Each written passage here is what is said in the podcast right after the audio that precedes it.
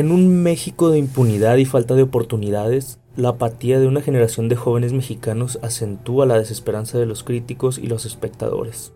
La política ha resuelto una vocación para la caridad en la teoría y de perversión en la práctica. ¿Qué motiva a algunos jóvenes a adentrarse en la política mexicana llenos de idealismo y esperanza? ¿Qué experimentan miles de jóvenes mexicanos en Acción Nacional? ¿Qué hace que Acción Juvenil sea para muchos vista como una organización sana dentro del PAN? Juventud y política son dos términos difíciles de armonizar. El primero se relaciona con la rebeldía ante la injusticia, la pasión en la búsqueda de la verdad y el momento de querer transformar la realidad a pasos agigantados. El segundo engloba una serie de percepciones negativas, enquistadas por generaciones y vinculadas a la búsqueda del poder por el poder mismo. La descomposición social y la existencia de una clase de gobernantes con intereses mezquinos, protectores del status quo, enemigos de lo que es bueno y justo. Y sin embargo, la política subsiste gracias a la incursión de los jóvenes en ella, muchos de ellos inspirados por el deber ser de lo que fuera denominado por el Papa Pío XII como la forma más excelsa de practicar la caridad. Todos ellos parte del milagro social consistente en el interés en los temas públicos en la era del imperio del individualismo. En esta obra podrás conocer y percibir varias de las inquietudes, dudas y experiencias que tiene un militante joven del PAN en su recién llegada a un partido que atraviesa por un interesante proceso de transición. El conocimiento de un ambiente de reuniones, historia y tradición, de la formación de una identidad colectiva que abraza el pasado buscando construir para el futuro, y al mismo tiempo el acercamiento a una de las características más emblemáticas del panismo desde su fundación, la autocrítica. Los jóvenes panistas vivimos tiempos en los que la clase política pareciera ser inútil para el país, tiempos de desesperanza e indiferencia, tiempos de una generación indiferente al dolor del cercano, y es justamente en esos tiempos cuando este tipo de lecturas surgen como un espejismo que nos recuerda cada que acudamos a ella los motivos por los que luchamos. Nos recuerda el valor de lo importante por encima de lo urgente, de la reflexión por encima del reflector, y de lo correcto por encima de lo conveniente. No se trata de una lectura de conformismo y adulación a un partido político, sino todo lo contrario. Se trata de un llamado a conservar dos de las características más importantes de la política, el debate y la autocrítica, y al mismo tiempo también es un llamado a la generosidad, concepto que se repite una y otra y otra vez en las distintas cartas. Generosidad como método pero también como fin. La generosidad, que para los cínicos es atolondramiento, para nosotros es una expresión más del amor entre iguales. Aquí te voy a relatar un poco de lo que vive un joven panista dentro de una organización que tiene su sector juvenil desde 1945 y que desde 1987 se ha denominado Acción Juvenil, un espacio que durante décadas ha formado a generaciones de políticos panistas.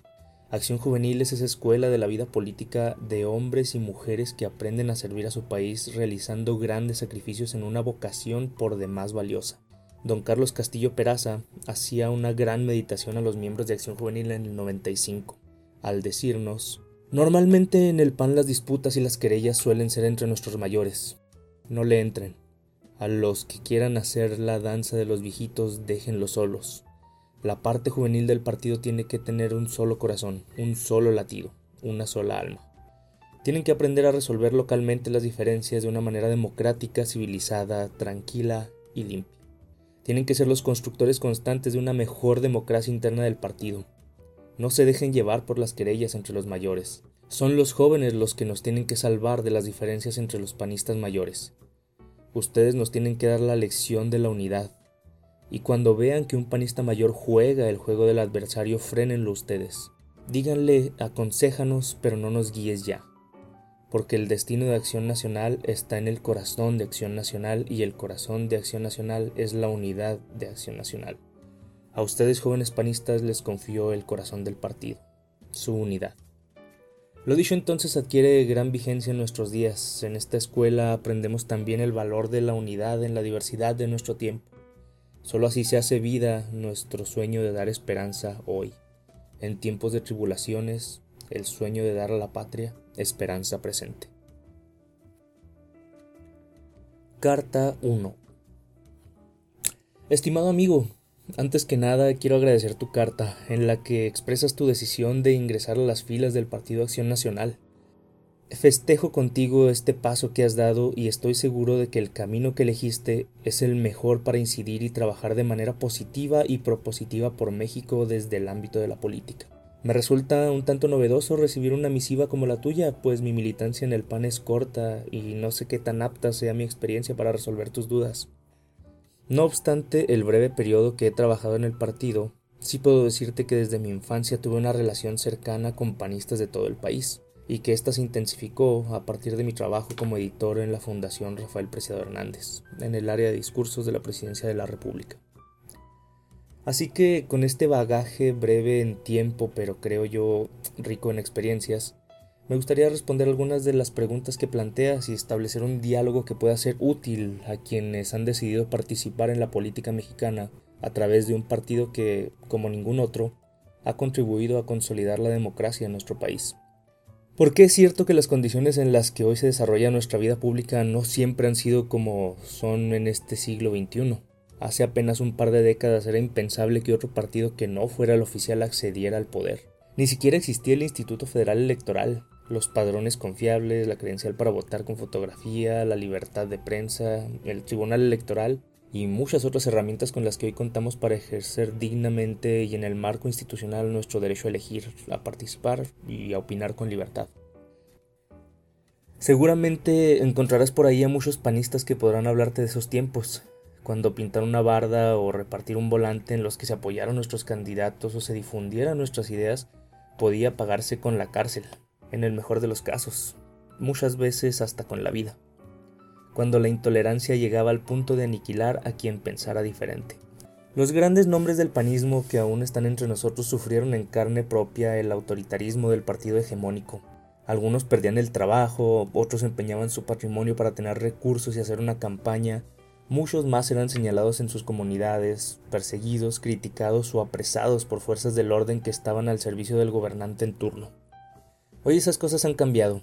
Contamos con marcos legales que protegen y garantizan la actividad política, con presupuestos destinados a la promoción de nuestras ideas, con una serie de logros que son, precisamente, fruto de la tenacidad de aquellos que no se rindieron ni ante las peores adversidades, porque sabían que un bien superior abanderaba su sacrificio.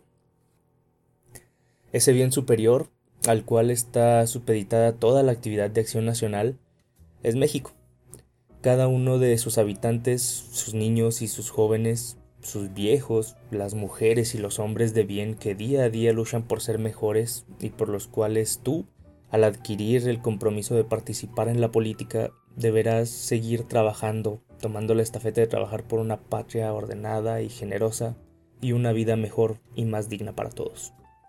Es por ello que líneas arriba te comentaba mi sorpresa por tu solicitud de que sea precisamente yo y no uno de esos panistas de la vieja escuela quien resuelva tus dudas. A veces, por desgracia, pasa que nos olvidamos del impulso que deben tener por parte de los grandes las nuevas generaciones y nos encerramos en el laurel de la victoria o en el de la comodidad. Sin embargo, creo que la generosidad que hace más de 70 años tuvieron hombres de la talla de nuestros fundadores debe replicarse en todo momento en toda situación y sin escatimar esfuerzos. Es decir, la generosidad que lleva el lema del partido debiera ser un sello distintivo de todo panista. Esto no siempre sucede, y sin duda dependerá de jóvenes entusiastas como tú el que esta tradición de compartir experiencias y conocimientos se mantenga viva entre nosotros, para bien de las generaciones presentes y futuras. Si crees que este comentario es grave, te aseguro que si de algo necesitamos para mejorar como personas y como grupo humano, es de la autocrítica. No temas nunca a mencionar los errores ajenos ni al señalamiento de tus propios hierros. Por eso hablamos de generosidad, que va aparejada con la humildad.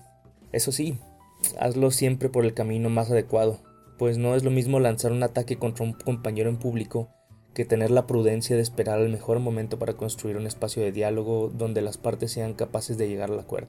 El PAN y México necesitan hoy como nunca de estos espacios donde se compartan ideas, se presenten propuestas y se llegue a conclusiones que satisfagan a las partes. Siempre en el entendido de que todo debe girar en torno a tener un mejor partido y un mejor palente. Estos espacios casi nunca están cerca de los reflectores ni de las cámaras o las grabadoras. Los encontrarás más bien en la charla, en las mesas de trabajo, en los ideales que nos unen, en la tradición que nos respalda y que es necesario renovar constantemente para poder dejar a los que vienen detrás de nosotros una nueva tradición que se alimente no solo del pasado lejano, sino también del cercano. Recibimos como panistas una gran herencia. Te toca a ti, como en la parábola, decidir si la dilapidas, si la guardas y la dejas intacta o si la multiplicas. Esto es parte de lo que se ha llamado mística panista. Pero el tema es largo y creo que será motivo de nuestra siguiente conversación. Te refrendo mi gusto y mi agradecimiento porque en este primer contacto mutuo ya hemos generado un espacio de diálogo. Felicidades por tu decisión, que es grande e importante porque, como puedes leer, has decidido poner tu talento, tu esfuerzo y tu pasión para trabajar por México. Hasta la próxima.